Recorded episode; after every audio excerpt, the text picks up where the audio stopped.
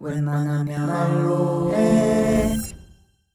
아, 그래서 지난번에 우리가 근황 얘기랑 쉬는 것에 대해서 얘기를 좀 했고, 이번에는 장소에 대해서 얘기를 해보려고 하는데, 뭐, 글을, 글에 장소가 미치는 영향이라던가, 음, 장소에 대한 글을 쓰는 거라던가.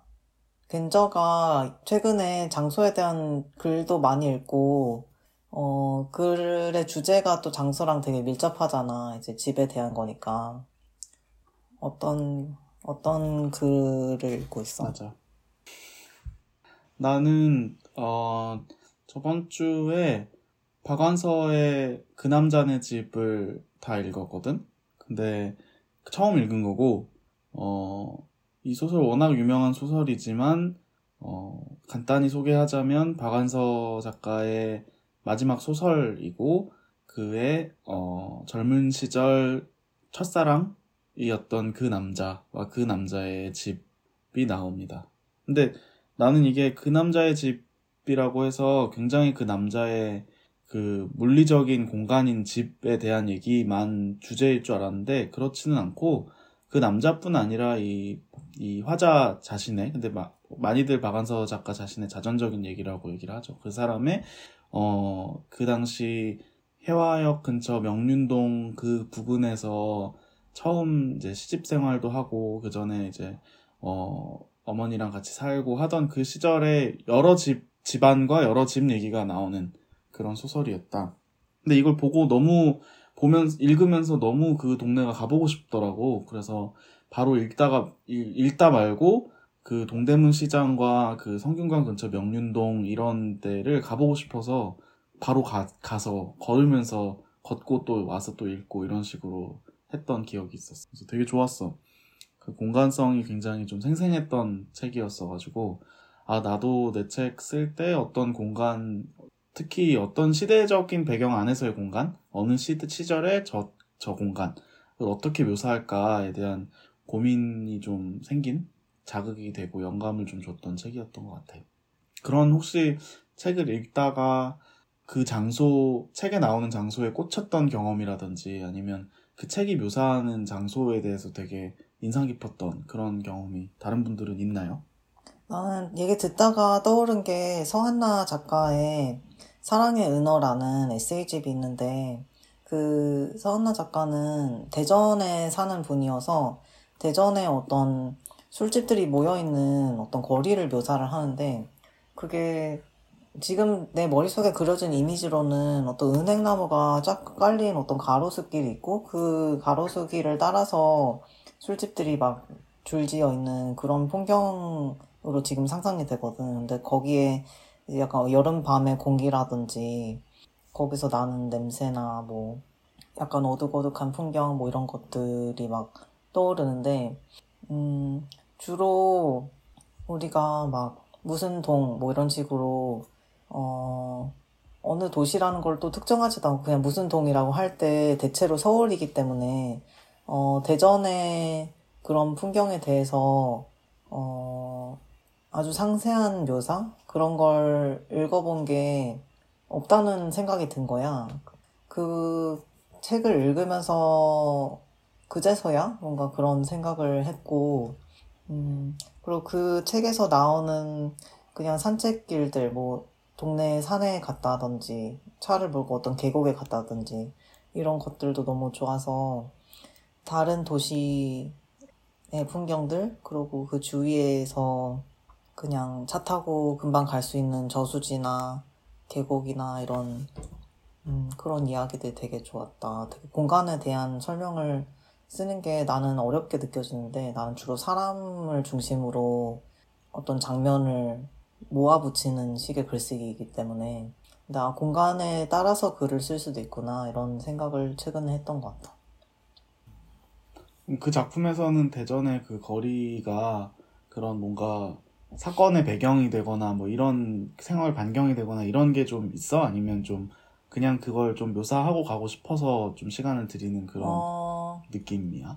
대전 이어서 일어나는 일들이라는 생각은 그게 아주 뚜렷하진 않지만 근데 어쨌든 이 공간이 그냥 우리가 굳이 설명하지 않는 어떤 불특정 다수의 한국에 있는 어떤 공간이 아니라 딱 그 장소다라는 것은 작가가 의도적으로 묘사를 하는 것 같아. 음, 음, 음, 나도 책 읽을 때 지명 이름이 나오거나 특히 막 그냥 일반적으로 막 도시의 풍경을 묘사하거나 그러면 우린 나도 모르게 계속 서울 서울을 그냥 생각하게 되고 음, 뭐 미국이면 뭔가 도시 그냥 내가 아는 막 뉴욕을 생각하게 되고 그런데 뭐 무슨 동 무슨 막 일본 소설도 무슨 현 아니면 무슨 바다 옆에 무슨 뭐 이런 게 나오면 되게 그런 나는 글을 쓸 때 그런 어 스페시픽한 어, 확정적인 어떤 정보를 주는 거에 항상 약간의 두려움이 있어서 인물의 이름을 정하는데도 항상 좀 너무 어, 어, 너무 큰 정보라고 느껴지는 것 같기도 하고 내가 이런 걸 정할 수가 있나? 그런 이 확정적인 이런 것을 하는 것이 좀 어려운 점이 많아서 그런 거를 어 그런 거를 봤을 때 눈여겨 보는 것 같고 그리고 좀 더 우화적인 스토리에서 참마죽 아까 말한 어, 지난주에 말한 참마죽이라는 스토리나 아니면 좀 더 추상적인 스토리에서 어, 전형적인 거를 묘사하는 거에 있어서도 예를 들어서 어떤 들판이라던가 아니면 뭐 아침에 나무 햇살에 비치는 어, 나무에 비치는 그런 햇살이라던가 그런 일반적이고 전형적인 것이라도 그걸 어떻게 잘 묘사를 해서 한 번에 이렇게 내가 그 공간에 있다고 느껴지게 어, 어, 묘사를 하는지 그런 거에 대해서 엄청 관심을 가지고 책을 읽는 것 같아. 나도 그, 어, 그래서 어떤 그 하나는 세부적인 정보를 줄 때와 그리고 어떻게 잘 묘사를 하는지 그 두 부분에 대해서 어저께도 무슨 그 죄와 벌에서 어떤 사람이 사는 집을 묘사를 하는데 무슨 나무로 만들어진 광 막 잘 닦아진 잘 세공을 한 노란 나무로 만든 관공서 특유의 그런 뭐 가구가 있었고 뭐 벽이 되게 날카로운 예각을 이뤄서 여기는 어떤 가구가 놓기에도 막 마땅치 않았고 반대편은 오히려 되게 둔각이라 가지고 뭐 어땠고 이런 그런 것들 좀 말로 설명하기가 내가 봤을 때는 예를 들어서 그리고 집도 예- 한국에 왜 그 반지하인 경우에 한쪽은 반지하인데 한쪽은 1층이고 이런 경우가 있잖아. 근데 그런 음. 되게 말로 내가 느꼈을 때는 그림으로밖에 설명할 수 없는 거를 말로 되게 설명을 잘 해놨다던가 그런 걸 볼 때마다 막 약간 메모해 해놓고 막 이러는 이래. 음. 그러면 재원은 시나, 특, 시는 좀 덜 그렇긴 하지만, 어, 에세이나 소설이나 이런 글을 쓸 때, 그게 어떤 장소적 배경인지에 대해서는 생각을 많이 하는, 하지만 글로는 많이 표현을 안 하는 거에 가까워? 아니면 그게 크게 중요하지 않기 때문에 장소에 대한 그런 게 좀 적, 적게 드러난다고 해야 되나? 그런 편이라고 느껴.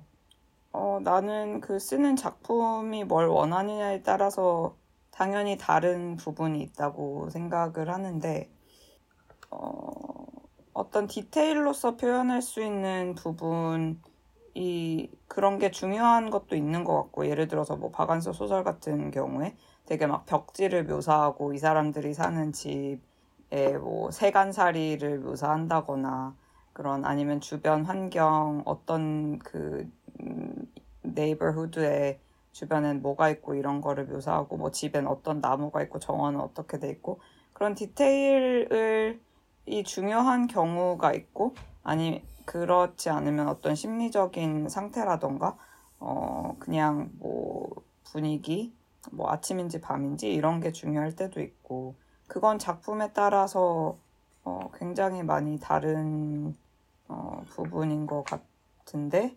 음 나는 그 분, 그거를 세팅을 잘 하는, 뭐 이거는 장소에 국한된 게 아니고 사실 서- 뭐 사람의 그런 심리 상태를 묘사하는 것도 비슷하지만 이렇게 되게 효율적으로 잘 그 묘사가 된 부분에 항상 매력을 느끼는 것 같아. 예를 음. 들어서 막 뭐 김영 김영도 입속에 김영도? 입 기영도. 김영도 맞지? 근데 어쨌든 기. 그 이영도 응. 기형도 기형도 그래 음. 뭔가 이상하더라. 기형도의 시집을 읽으면 뭐 4시에 오후 이런 경우에 지금 정확히 그 wording이 기억이 안 나지만 시는 되게 일단은 짧으니까 막 사실 어떤 소설의 경우에는 한 paragraph 한 문단도 안 되는 정도의 양일 때도 많잖아. 그런데도 불구하고 완전히 내가 어떤 이 사람과 한 공간에 있어서 그때의 느낌이나 심지어 이 사람이 겪어왔던 길이나 뭐 그런 것까지 다 느껴질 정도로 거기에 그 어떤 감각적인 몇 가지를 사용해서 되게 퐁당 담궈지기도 하고 어떤 경우에는 되게 지 이렇게 어 많이 뭐 어떤 정보가 많이 주어지는데도 거기에 몰입을 할 수 없는 경우가 있잖아. 그래서 그런 어떤 어떤 것들이 그런 차이를 만들어지고 어떻게 하면 어떤 여러 방법으로 그런 어, 효과를 이룰 수 있는지에 관심이 많은 것 같고 어, 좀 이머시브한 효과를 추구하는 것 같아. 내가 눈앞에 그릴 수, 있, 있게. 어, 몰입될 수 음. 있게 내가 거기에 들어갔다고 느낄 수 있게. 근데 그 방법은 여러 가지가 있, 있겠지. 음.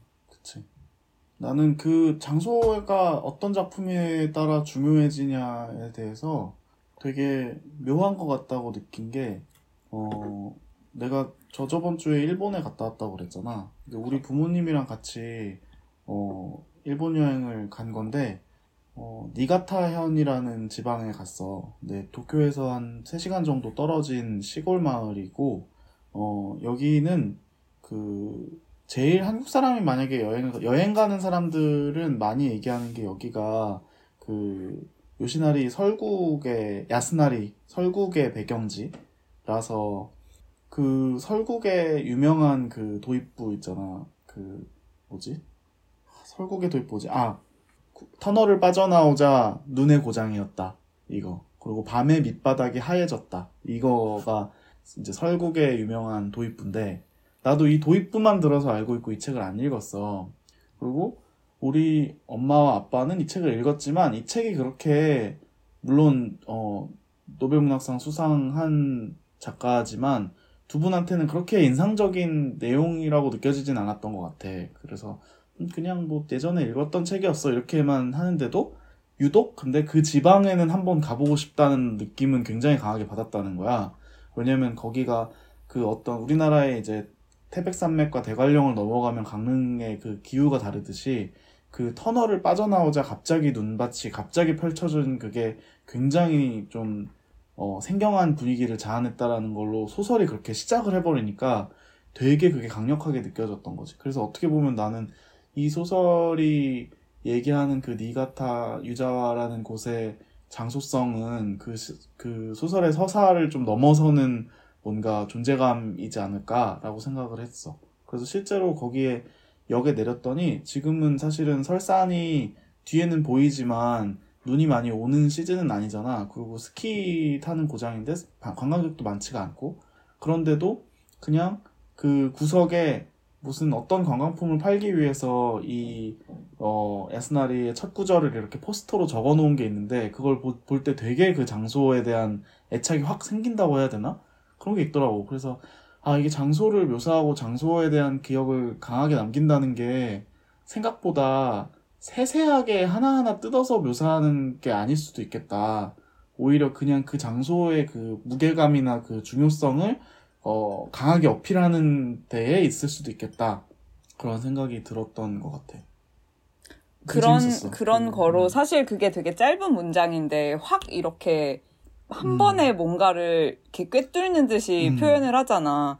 그런 걸로 음. 또 되게 유명한 것 중에 진격의 거인 음. 처음 시작하는 그 모두가 아는 그런 그 오프닝이 있는데 어, 그, 어, verbatim으로 기억할지는 모르겠지만, 그날 처음 시작할 때 그 아르민이라는 캐릭터의 독백으로 시작하는데, 그날 인류는 떠올렸다. 뭐, 새장 속에 갇혀 사는 굴욕을 그렇게 음. 시작을 하는데 그게 음. 굉장히 유명해.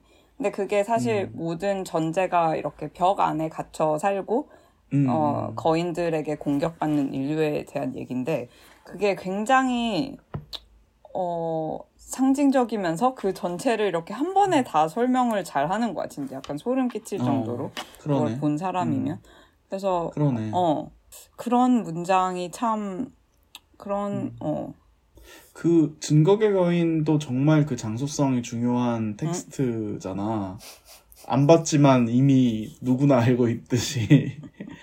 근데 그게 어떻게 보면 설국도 그렇고 진격의 거인도 그렇고 그 구분 경계가 있어서 기억에 강하게 남는다 대비가 있어서 강하게 남는다는 느낌도 드는 거야 왜냐면 설국이 봄 날씨였다가 눈이 펼쳐지는 이 그 낙차가 있고 진격의 거인도 자유로운 세상과 갇혀 있는 곳이 있듯이. 근데 뭐 우리가 생각하는 뭐 예를 들어서 어 오즈의 마법사라든지 그 오즈라는 곳에 가는 거 아니면 앨리스가 토끼굴로 빠져들어서 뭐가 펼쳐지고 무릉도원에 가고 센가치로도 이곳을 지나면 뭐가 되고. 이런 게 나는 지금도 센가치로 같은 경우에는 그거에 대한 공감각적인 묘사가 너무 탁월해서 지금도 그 비슷하게 생긴 굴다리만 지나면 어 여기 넘으면 센가치로의 세계일 수도 있겠다라는 느낌을 매번 받는 것 같거든.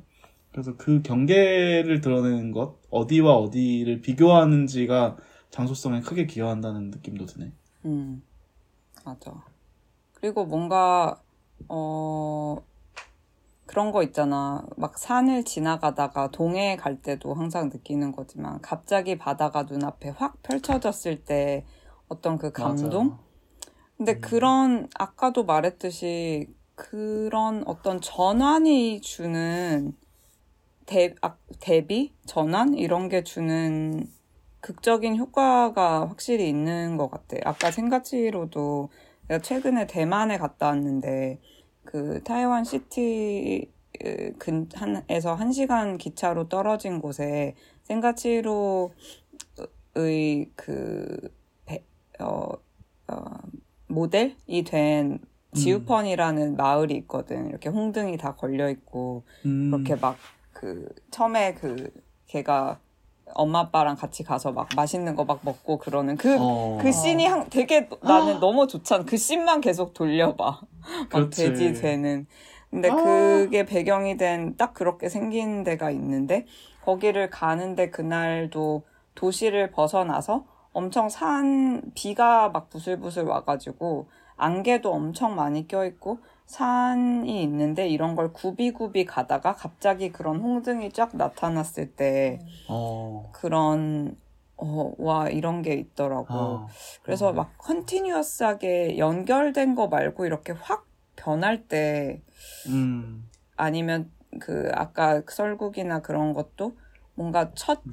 문장으로 한 번에 이렇게 어떤 전환을 주는 그런 거는 어떻게 하는 걸까? 그런 게 참 좋다. 그런 생각을 많이 해. 음, 그리고 이건 좀 다른 얘기인데 내가 예전에 그 괜저가 파리에 산 적이 있잖아. 그때 파리에 처음 갔는데 그 저- 파리에 가기 전에는 한국이랑 어 미국에만 살아서 그렇게까지 어떤 근데 한국이랑 미국 내가 살던 그 동부 지역은 기후가 비슷해서 어, 그렇게까지 차이를 못 느꼈는데 파리에 딱 도착했는데 공기 대기 중에 어 뭐 습기라던가 뭐 태양의 고도라던가 그 나라의 기후라던가 그런 게 한국이랑 뉴욕이랑 서울이랑 되게 달라서 빛이 비치는 방식이 되게 다르더라고. 그래서 그 당시에 처음으로 그 막 모네 그림이라던가 그런 파리 그 프랑스 작가들이 그린 그림의 색감이 음. 갑자기 이해가 되는 거야. 음, 이, 이래서 이렇게 그렸구나. 이게 되게 막 엄청 임프레셔니스트라고 얘기를 하지만 어떻게 보면 되게 사실주의 아닌가 그런 생각이 들 정도로 아 이걸 그린 거구나. 어. 그런 생각이 들었고 이게 나라마다 그래서 확실히 그런 좀 차이가 있어. 이 사람들이 음. 그린 음. 그 대기의 차이, 공기의 차이. 아니 그래서 내가 음. 새로 지금 쓰고 있는 책에 프랑스에 내가 살았던 때의 기억에 관한 글을 쓰려고 하는데 그게 기억에서 너무 오래돼가지고 너무 흐릿한 거야. 지금 파리에서 내가 살았던 게 이미 12년 전이니까 그렇게 오래됐다. 최재원이 와서 놀다 간 게 12년 전이라니. 근데 거기서 우리가 다 그때 너무 왜 이렇게 모든 게 다를까? 왜 똑같은 빵의 맛과 뭐 계란의 맛과 뭐 이런 것도 너무 다르고 땅의 그 푹신한 정도부터 돌의 느낌도 다르고 그런 뭐 풀밭에 누워 있을 때 느낌, 뭐 바닷가에 갔을 때 느낌 이런 게 모든 게 다른 거예요 조금씩. 그런 게 굉장히 어 특별한 경험이었기 때문에 그거를 좀 살려서 그 장소성이 드러나게 글을 쓰고 싶다라는 생각을 많이 하고 저번 주에 호영이 자전거 탈 때 기분을 얘기했던 것처럼 파리에 있을 때는 그 자전거를 타고 그 거길 계속 돌면서 그 느낌을 오래 기억하려고 엄청 애를 쓰면서 계속 삥삥 돌았었어 내가. 그리고 막 계속 걸어 다니고 그랬던 기억이 있어. 근데 나는 좀 내 문제가 뭐냐면 그 좀 작가면 거길 다시 안 가봐도 살려서 좀 쓸 줄을 알아야 되는데 나는 너무 다시 가보지 않으면 못 쓸 것 같다라는 생각에 지금 사로잡혀 있어. 그래서 막 티켓을 계속 알아보고 언제 가야 되지 막 이렇게 생각하고 그러고 있는 중이야. 근데 사실 그런 생각 때문에 최근에 뉴욕을 갔다 왔잖아. 지금 예전에 살던 집을 다 가, 가보려는 그런 프로젝트를 혼자서 내부적으로 진행을 하고 있는 걸로 알고 있는데, 그래서 뉴욕을 갔다 온 게 뭐 좀 도움이 됐습니까? 어, 네. 그러니까 도움이 됐는데요. 내가 지금 쓰려고 하는 책이 내가 예전에 살았던 집들을 어떻게 꾸리고 만들었고 하는지에 대한 얘기다 보니까 그 전에 살았던 집들을 다 가보고 싶다라는 목표가 생겨서 그래서 뉴욕에서 실제로 뉴욕에서 살았던 집 9개인가 8개의 문 앞까지는 다 가봤어 이번에. 저번 작년 여름에 갔을 때.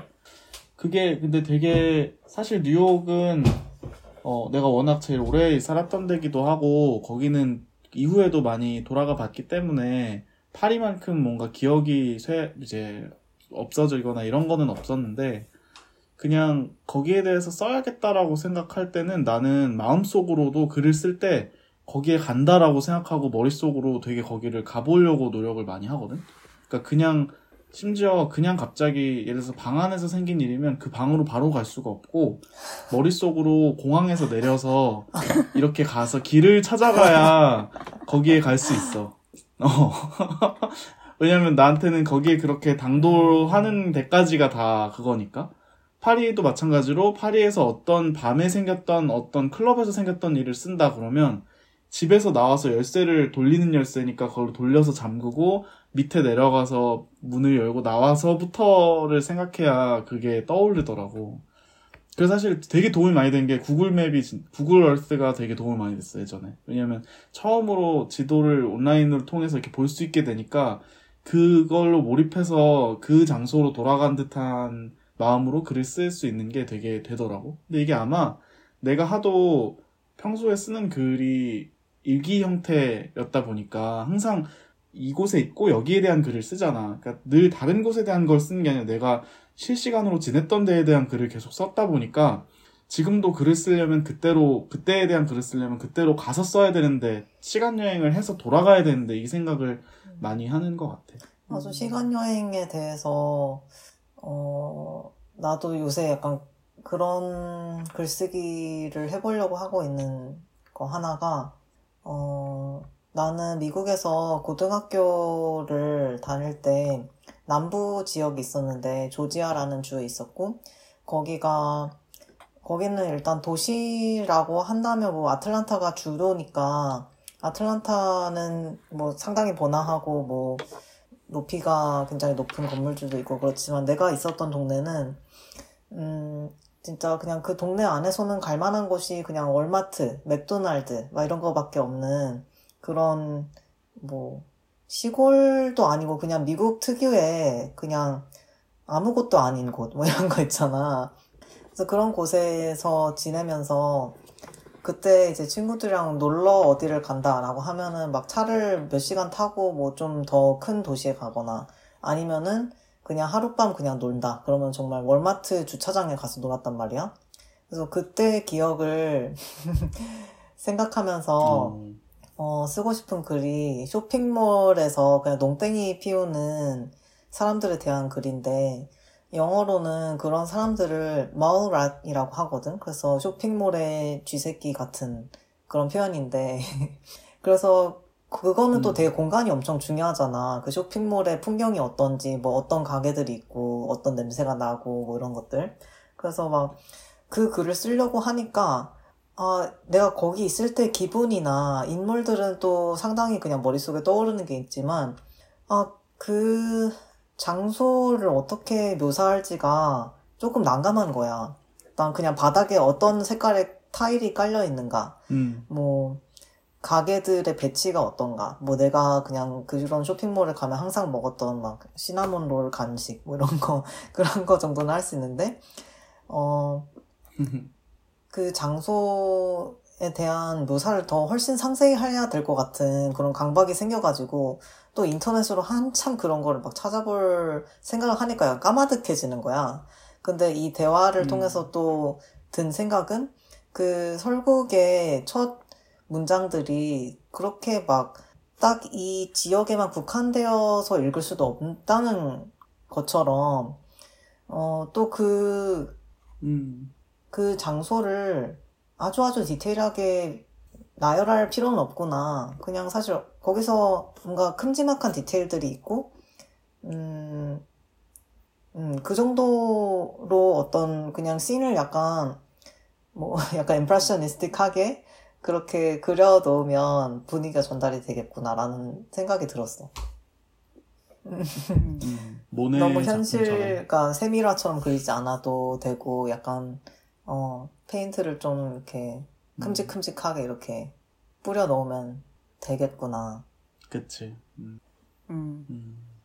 맞아. 오히려 몇 마디 안 되는 말로 이렇게 뭔가 딱 전달이 될 때 그 희열이 진짜 큰 것 같아. 아, 그치. 생각해보니까 너무 자세히 쓰는 것도 또 독자의 상상력을 제한하는 것이기도 해서 음 맞아. 그냥 중요한 디테일 몇 개를 음. 넣고 그걸로 그 안에서 캐릭터들이 뭘 하는지를 보여주면 되겠다 싶기도 해. 음. 음. 음, 음, 그리고 또 그 두 사람 다 최근에 어떤 여행을 했던 이야기를 했잖아. 어, 내가 지금 글방을 듣고 있는데 음. 이번 주에 과제가 또 여행기를 써오는 것이었거든. 근데 난 여행을 갈 때 일어난 일들이 또 너무 재밌지만 한편으로 여행기라는 그 장르 자체는 별로 흥미롭지 않다라는 생각도 좀 있어가지고 음, 그래서 만약에 내가 여행기를 쓴다면, 예를 들어서 아까 말했던, 그냥 하룻밤 우리가 월마트 가서 놀자라고 했을 때 그 날 여행으로 쓴다든지, 뭐 이런 생각을 하게 되고, 여행기라는 장르가 음. 어렵게 느껴지는 이유는 도대체 뭘까? 일단 여행을 갔을 때 누군가 관광객으로 뭔가를 본다는 것 자체가 나는 되게 일단 거부감이 드는 것 같은데, 어, 이방인으로서 엄청난 그런 어떤 보편화를 시켜가지고, 아, 이, 여기 사람들은 다 이러고 사는구나. 약간 그런 식으로 말하는 게 골성사납고, 어, 그리고, 음, 뭔가 나와 다른 것들을 계속 받아들이면서, 어, 그걸 통해서, 일상에서 또 그걸 통해서 내가 어떤 사람인지를 말을 하지만, 뭔가 여행을 왔으니까 이런 걸 해야지. 뭐 막 좀 더 와일드하게 놀아야지. 막 이런 그런 태도가 짜증나는 것 같아.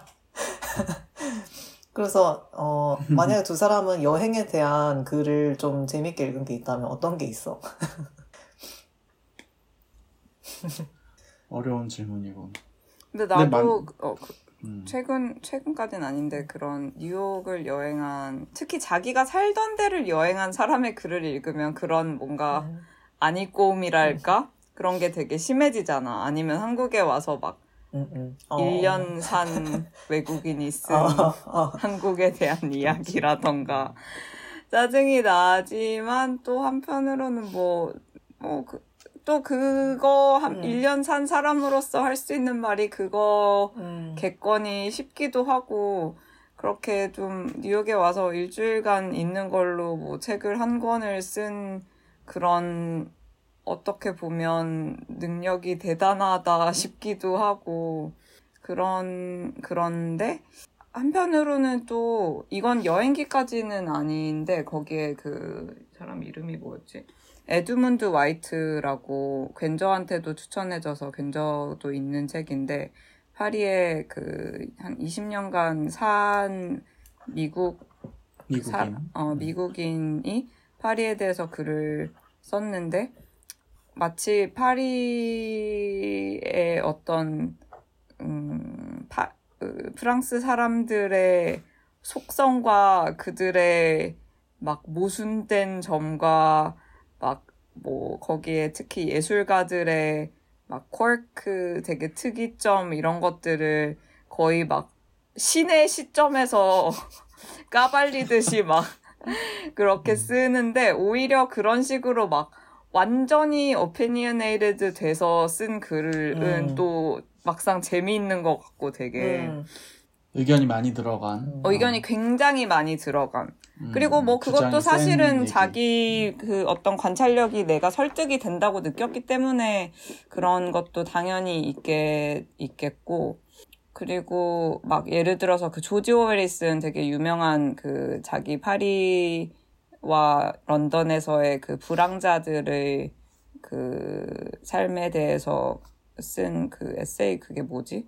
약간 픽션 에세이 그 그런 파리와 런던에서의 밤인가? 어쨌든 그, 거기서도 한편으로는 읽자마자 막 어, 이런 거에 대해서 써도 되나? 자, 그런, 그런 생각이 드는 한편, 또 이 사람이 보는 시각이나 이런 거를 전달하는 사람이 있어야겠다 그런 생각도 들고, 음, 내가 거기에 일부가 아닌 어떤 환경에 대해서, 어, 그러니까 예를 들어서 나에게는 나는 외부인인데 거기를 집으로 살아가는 생, 생활의 터전으로 살아가는 사람들에 대해서 외부인의 관점으로 쓸 때, 음, 내가 어떤 생각을 해야 하는가? 그게 뭐 지리적인 것이든 심리적이나 뭐 사회적인 것이든 가끔 그런 생각이 들 때도 있어.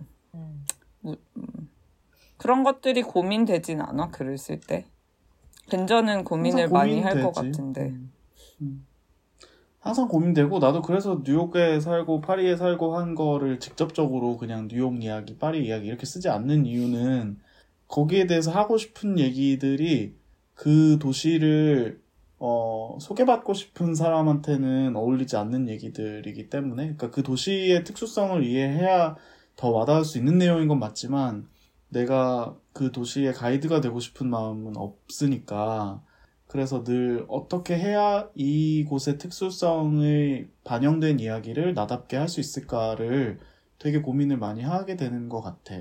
반대로, 반대로 내가 연애와 술을 쓰고 나서도 이 책이 어, 영미권 독자들이 읽어봤으면 좋겠다고 생각하기도 하면서 썼는데 이 책에 나오는 내용들 중에 많은 부분이 서울에서 아니면 한국에서 있었던 일이니까 그런 게 어떻게 하면은 자연스럽게 드러날 수 있을까? 예를 들어서 내가 책에 썼는지 안 썼는지 모르겠지만 안 쓴 것 같다. 책에 들어가진 않았지만 어 초고에서 그런 장면이 있었어. 그어 내가 턱시도를 빌려서 입고 포시즌즈에서 열리는 어 굉장히 화, 성대한 결혼식 피로연에 가야, 가야 될 때가 있었어.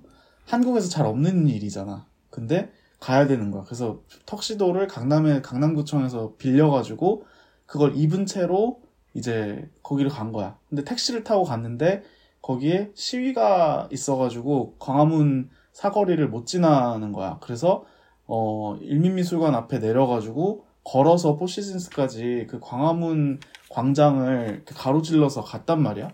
근데 가는데 온갖 시위대들이 있고 거기에 막 그 당시에 세월호 분- 분향소도 있고 합동 분향소도 있고 거기를 내가 턱시도를 입고 지나가는 모습이 나는 되게 어 특이한 경험이었어. 되게 한국적인 경험이라고도 느꼈고 어 그래서 그러면서 그 여기서 내 모습을 이해하려면 이 광화문 내거리를 이해를 해야 되는데 이 경험을 어떻게 내가 글로 써야 사람들이 이해할 수 있을까 그런 생각을 많이 했던 것 같아.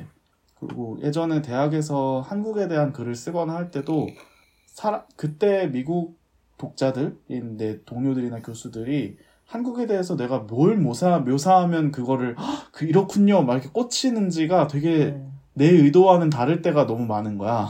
나는 이런 걸 표현했더니 막 이러고 이런 걸 표현했대. 그리고 그게 어떻게 보면 그 문화를 표현하는 게 아까 재원이 얘기했던 것처럼 거창하거나 꼭 지리적인 거 아니면 꼭 보이는 거를 말 그대로 설명할 필요는 없을 때도 많더라고. 예를 들어서 내가 이태원을 배경으로 한 단편 소설을 그 당시에 습작으로 썼었는데 어 이태원에서 자취를 하는 어 연대 다니는 엘리트 남학생과 어 이제 공사장에서 일을 하는 어 이제 뭐지 블루칼라 남학생이 같이 룸메이트가 돼서 살 사는 이야기를 그때 썼었는데 그 당시에 이태원이라는 분위기를 나타낼 수가 없는 없게 느껴졌어 처음에는. 근데 그 독자들이 되게 그 당시에 이제 옆에 친구들이나 교수들이 꽂혔던 게 뭐였냐면 부동산 아줌마를 따라서 언덕길을 한없이 올라가는데 내 손에는 어 집주인이 될 사람을 만나면 주려고 어 그 병 병에 담긴 오렌지 주스 여섯 개들이 세트를 내가 들고 그 부동 그 언덕길을 한없이 올라갔다. 근데 언덕길을 올라갔는데 빌라의 4층이어서 또 계단을 4개를 올라갔다. 이렇게 썼더니 어떤 동네인지 감이 온다고 하는 거야. 그리고 시대적인 배경이 뭔지, 그리고 이런 어, 학생과 그 집주인의 관계란 어떤 것일지 이런 거에 대해서 약간 감이 온다라는 반응이었어. 그래서 아 이게 시대적, 아, 장소적 배경이라는 게 그 주인공한테 어떤 어떤 상황으로 펼쳐지는지, 어떤 음. 처지가 되는지가 더 중요하구나. 그게 마치, 근데 우리가 자세히 설명하려고 할 때, 녹사평형에서 우회전을 해가지고 들어가서 이렇게 자세히 설명하려고 하는데 그게 아니구나. 이거를 좀 느꼈던 것 같아. 음. 음.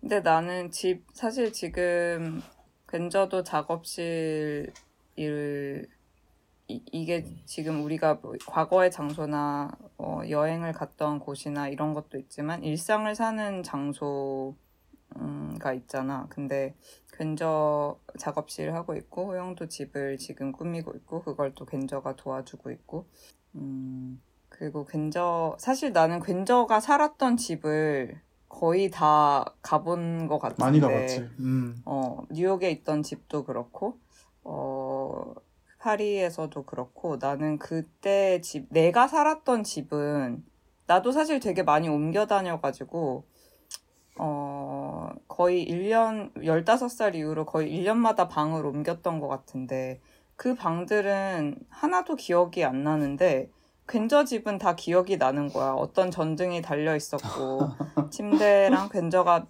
자기가 톱질 해가지고 만든 파리에서 막 그 책상, 막 키보, 그 마우스 올릴 수 있게 옆에 이렇게 서랍처럼 달아놓은 거, 막 침대 그 초록색 시트, 뭐 이런 게 다 생각이 나는데, 음, 나는 집 인테리어에 어- 관심이 없는 건지 아니면 내 우선순위가 아닌 건지 모르겠으나, 어, 지금도 그렇고, 이- 지금 우리 집에 있는 거 중에서도 거의 다 주워온 거? 그 메이크시프트처럼 이렇게 되는 대로 임시적으로 만드는 거지. 어, 음. 되는 대로 만들거나 아니면 진짜 막 뭐 접이식 책상 뭐 거의 다 플라스틱으로 돼 있는 이런 아니면 주워온 거라던가 뭐 당근에서 받은 거?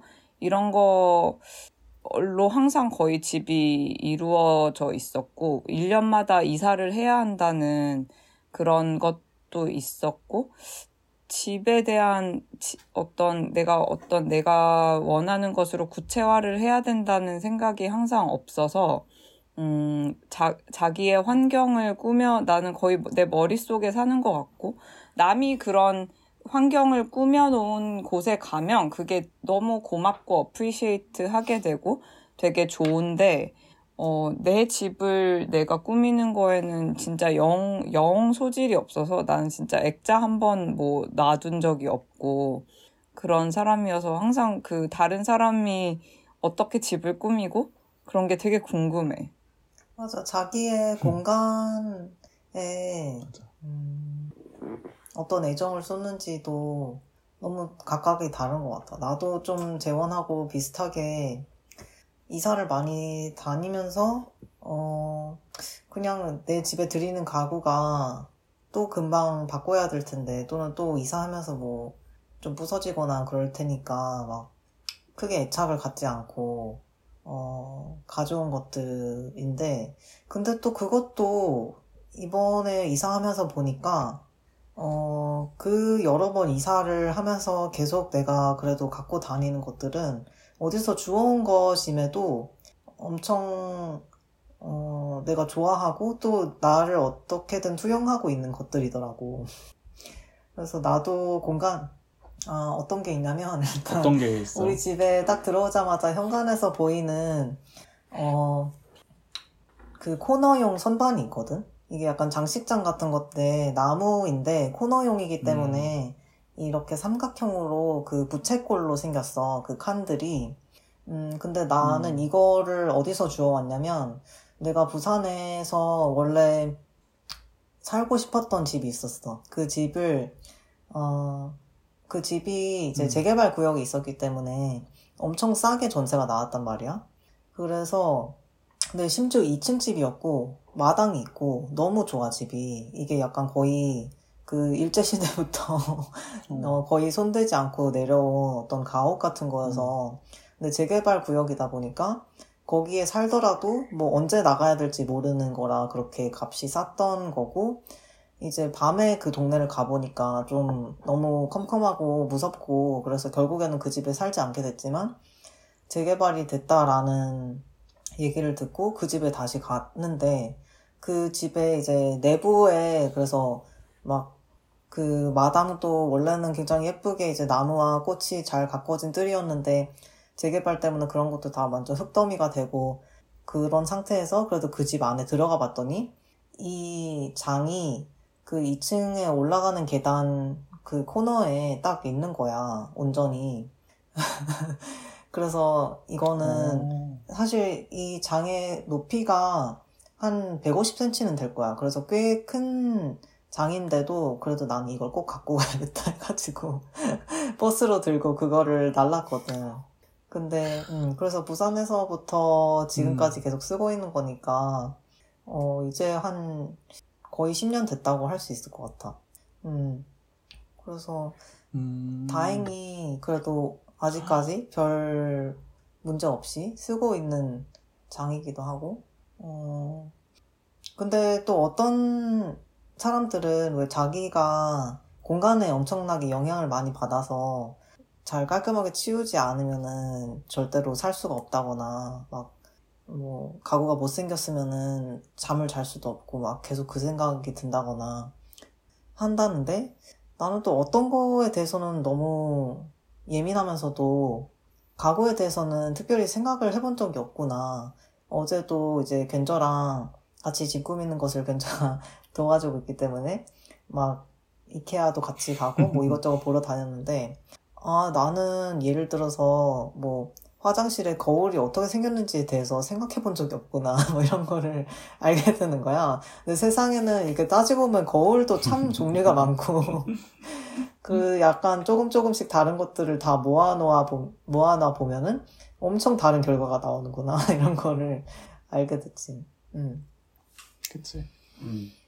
이제 내가 인테리어 일을 취미로 시작해서 약간 반 부업 정도로 이제 여러 차례 하다 보니까 이제 이케아 같은 데 가면 거기 동선과 거기 제품을 다 아는 거는 물론이고 누구 집에 가면 여기에 예를 들어서 책상이 있어. 그럼 이 책상 말고 다른 책상이 놓였을 땐 어떨지가 이렇게 드르르르륵 드르르르 이렇게 보, 보, 보 게 되는 거 있잖아.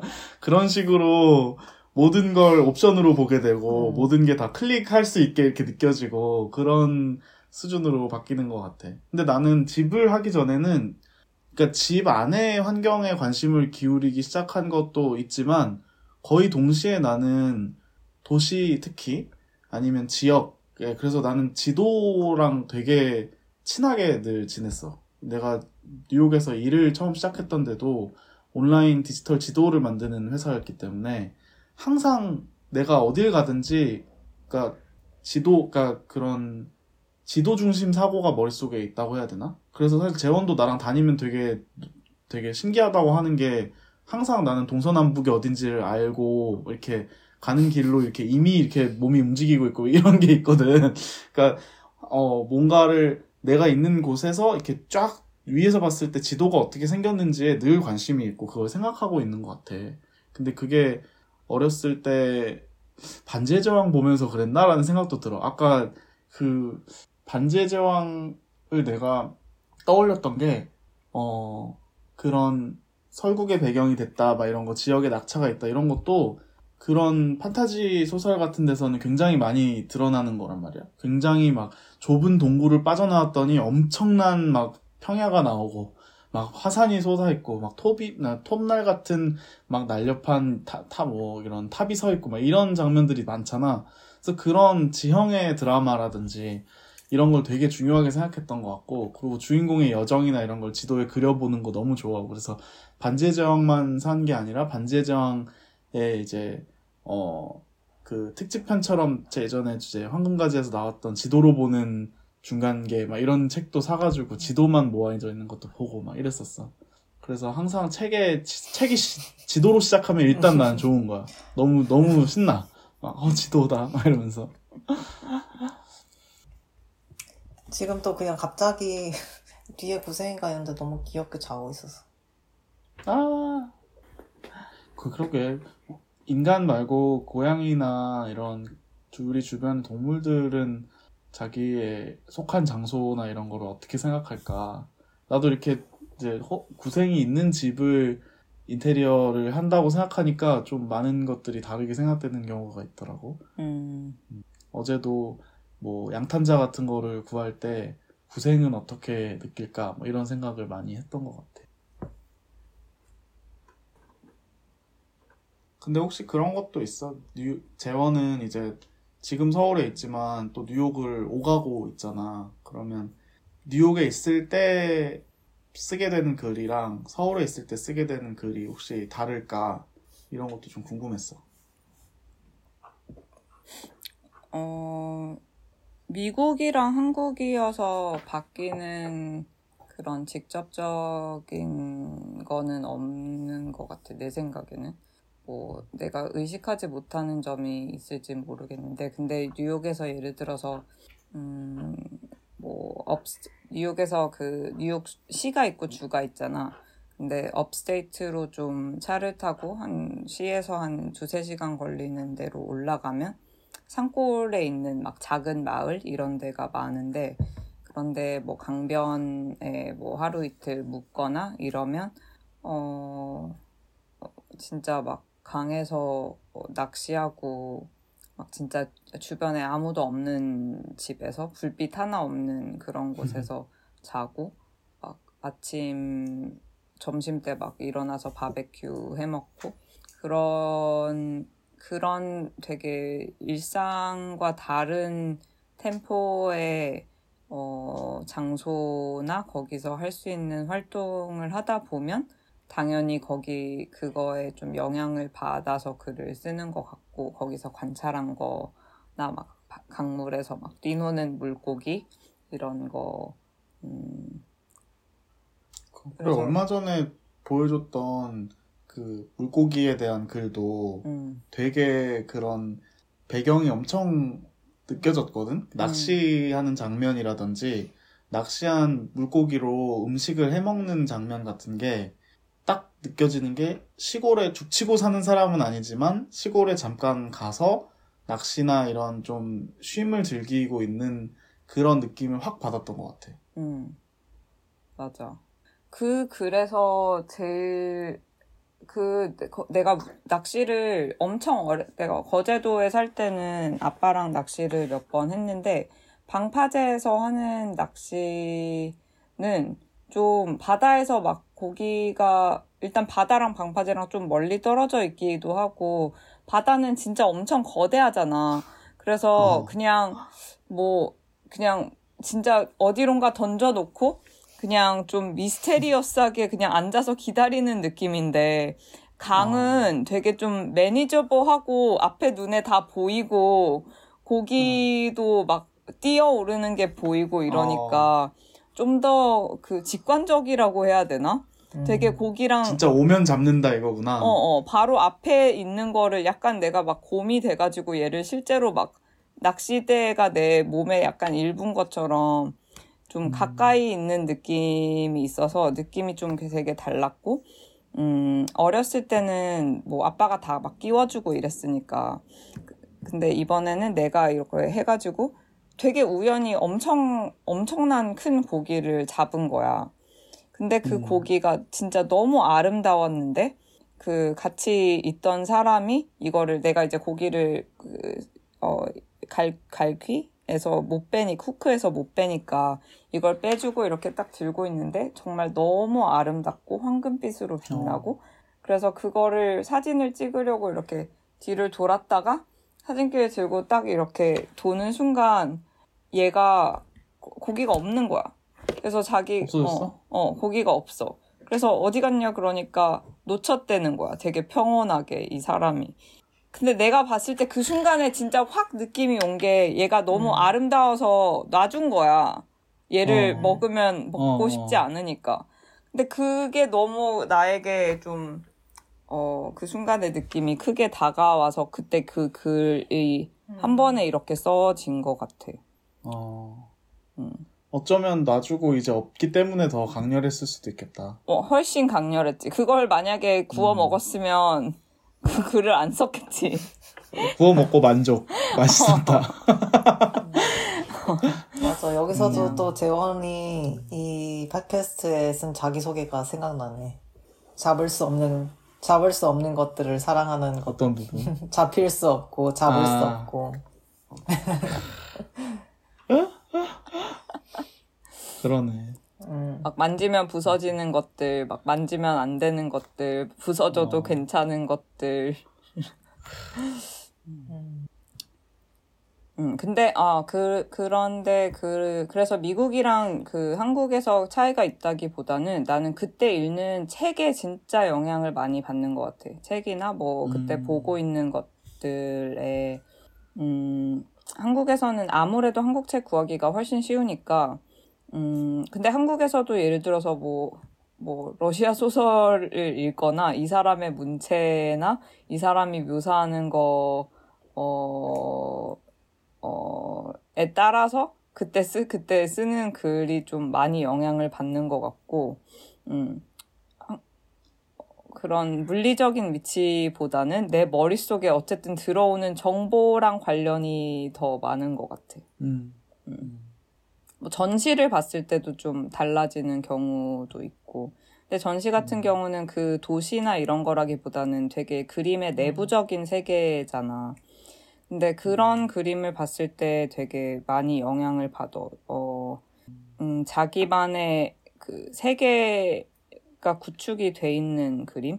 그 그림의 언어 안에서, 어, 그게 아무리 이상하고 말이 안 되는 거라 해도 그 안에서 자기만의 질서 혹은 혼돈이 잘 구성이 돼 있는 그런 거? 음. 근데 이게 우리가 얼- 이 장소라는 거는 여러 가지가 있잖아요. 굉장히 외부적인 장소, 막 나라, 지역 이런 것부터 그 집이나 그 상태, 그 시간에 딱 있는 그 강물, 막 이런 완전 우리를 감싸고 있는 환경도 있고 그 순간에 우리의 내면적인 것도 어떻게 보면은 일종의 약간 미니 장소 같은 느낌도 드는 것 같은데 그 중에 어느 포인트에 제일 집중을 많이 하는지가 되게 사람마다 또는 상황마다 다른 건가라는 생각도 좀 드는 것 같아. 예를 들어서 아까 재원이 그 작품의 내부적인 것에 몰입한다고 할 때 나는 전시를 보거나 전시를 보면 나는 사실 그 공간이 훨씬 나한테는 중요할 때가 진짜 많거든. 그래서 작품보다 그 공간이 나한테 훨씬 중요하고 작품이 어디에 어떻게 전시되어 있었는지가 기억이 훨씬 더 잘 남고 그럴 때가 많은 거야. 심지어 영화도 어떤 경우에는 그걸 어느 어, 어느 때 어느 영화관에 가서 봤는지가 훨씬 중요하게 기억될 때도 있고 음. 음, 그런 게 있는 것 같아.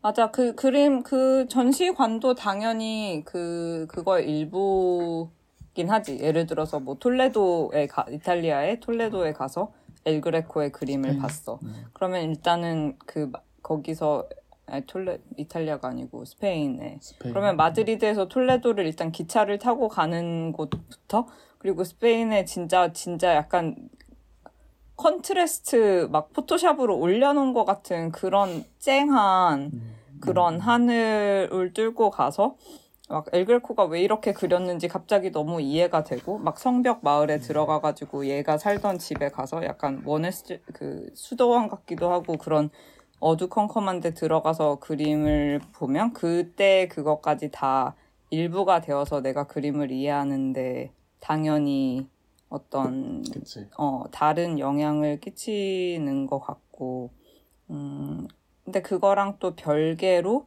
그림 내부적으로 예를 들어서 뭐 김한기 그림을 바- 보러 갔을 때 이게 그, 그림 안에 그런 색깔이나 모양이나 그 안에 그, 음, 뭐 물리적 힘이나 음, 아니면 뭐 도형 간의 그런 관계, 어, 라던가 이런 거에서 자기만의 그, 음, 세상이 구축이 되어 있고, 이게 내가 일상적으로 볼 수 있는 게 아니라 어떤 사람의 인생과 시각과 그런 에스테릭스와 이런 것이 다 혼합이 돼서 새롭게 탄생한 뭔가 이 안에 들어와 있는 느낌? 그게 너무 좋아. 약간 어떻게 보면 관제제왕을 읽었을 때 그 세계를 막 같이 막 산길 따라가고 막 밤에 막 엘프랑 막 노래하면서 막 이슬 먹고 이런 거랑 좀 비슷한 나랑 정말 다른 걸 상상한다. 어? 나는 그 부분 되게 좋았는데 어, 음. 너는 뭘 맞아. 상상 어, 상상했니? 나는 글쎄 나는 거기서 주인공이 되는 걸 상상하지 않고 그 세계를 구축하는 사람에 음. 비해서 톨킨이 됐다고 생각하면서 그걸 좋아하는 거거든.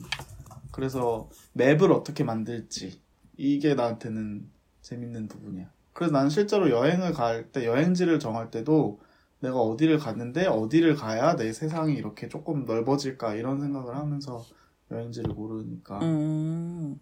그래서 지금 되게 마드리 아니 마닐라를 가 마닐라나 아니면 뉴델리나 그런 지- 내가 가보지 않은 도시를 가보고 싶은데 어떻게 가야 될까 막 이런 걸 지금 고민하고 있어.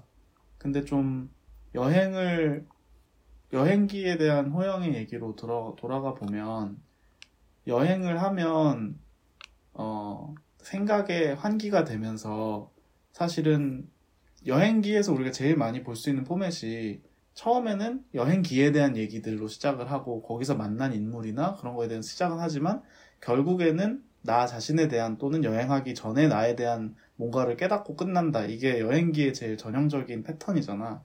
근데 그거를 그거에서 여행기가 나는 어, 운명적으로 벗어날 수 없는 것이 아닌가라고도 생각이 돼. 왜냐면 난 여행기라는 포맷이 어떻게 보면은 가짜라는 생각이 들어서인 것 같아. 그러니까 여행기는 일기나 이런 편지 이런 것처럼 이야기를 꺼낼 수 있는 그 출발점에 불과하고 무슨 얘기를 하고자 하는지와는 좀 차이가 있다라고 생각하는 것 같아.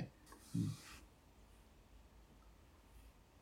그래서 나는 좀 여행기에 여행기가 글을 여행기나 일기를 뛰어넘거나 또는 그것보다 깊 게 갈 수 있는 방법이 뭘까를 계속 고민하고 있는 것 같기도 해. 음. 나는 오히려 여행을 하면, 어, 내가 떠나온 곳에 대해서 더 생각을 하게 되는 것 같고, 어쨌든 다른, 거기가 이제 지금 있는 장소가 아니게 되니까 음, 그리고 언젠가는 또 그곳으로 여행이라는 거는 어쨌든 내가 왔던 곳으로 다시 돌아가야 되는 끝이 있는 것이기 때문에 또 결국 그곳에서 일상을 생각을 안 할 수가 없어서 음, 그리고 그냥 김한기 화백 얘기하면서도 떠오른 게 김한기도 오랜 시간을 이제 해외에서 살았잖아. 그래서 그것 때문에 나온 작품들이 있다고 생각이 들고 또 그냥 대표작으로 어디서 무엇이 되려, 되어 음. 다시 만나랴 이 작품이 있는데 이것도 해외에 있었을 때 만든 것인지는 잘 모르겠지만 나도 비슷하게 내가 미국에 있었을 때 오히려 한국에 대한 생각을 엄청 많이 하게 되고 한국적인 게 뭔가에 대해서 그때 오히려 음, 음, 데뷔로 인해 알게 되었던 것 같거든.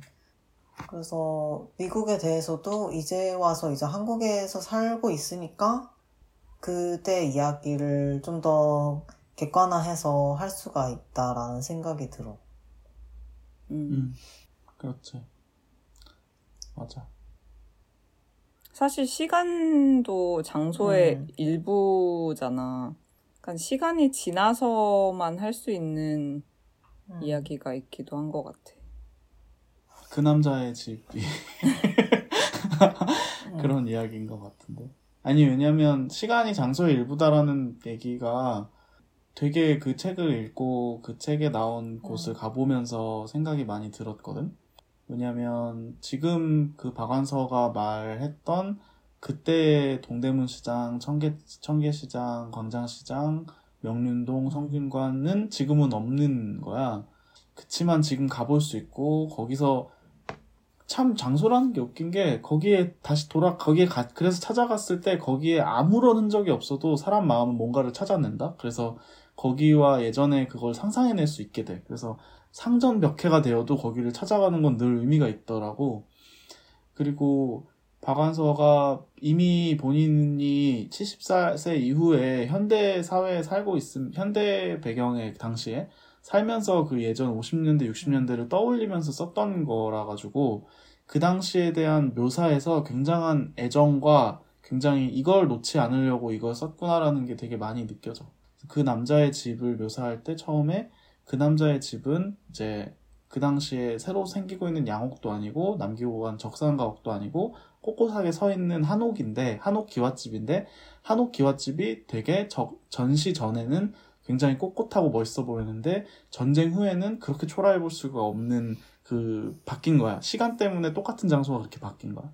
그리고 그 안에 이렇게 어, 문 대문을 지나면 조그만 홍해문이 있는데 그 홍해문이 있다라는 것이 그 집을 굉장히 특별하게 했고 막 이런 것을 설명을 하더라고. 그리고 이 우리가 장소를 어, 경험할 때 그 장소에 대한 그 인물이 어떻게 그 장소에서 행동을 했냐가 또그 장소와 의 특별한 의미를 부여하잖아. 그래서 어, 예를 들어서 그 화자가 살던 집도 음, 이 기둥에 한옥 기둥에 포탄 자국이 있는 집이었는데 어머니가 그 집을 살 때 되게 마치 포탄 자국이 없는 것처럼 이런 건 가리면 되니까 괜찮다고 막 이렇게 얘기를 하기도 하고 근데 나중에 이그 남자라는 사람이 나중에 이제 어 눈을 앞, 앞을 못 보는 사람이 돼가지고 그 집을 찾아오는데 그때는 그때 앞을 못 보는 사람인데도 늘 앉던 자리에 앉아서 그 포탄 자국이 있던 곳을 바라보면서 자기한테 얘기를 했다든지 막 이런 식의 묘사가 있어 그런 걸 볼 때 되게 아 이 그 배경과 장소에 있었던 그 한 곳의 포인트를 선명하게 기억하고 그거에서 어 좀 감동적인 이미지를 상상해내는 것이구나 라는 생각이 들어. 그러니까 우리 그러니까 배경이기만 한 것과 그 안에서 이렇게 확 해가지고 우리 마음속에 꽂히는 뭔가와 이거를 잘 어, 나도 좀 많이 좀 찾아내 보고 싶다라는 마음이 들었던 것 같아.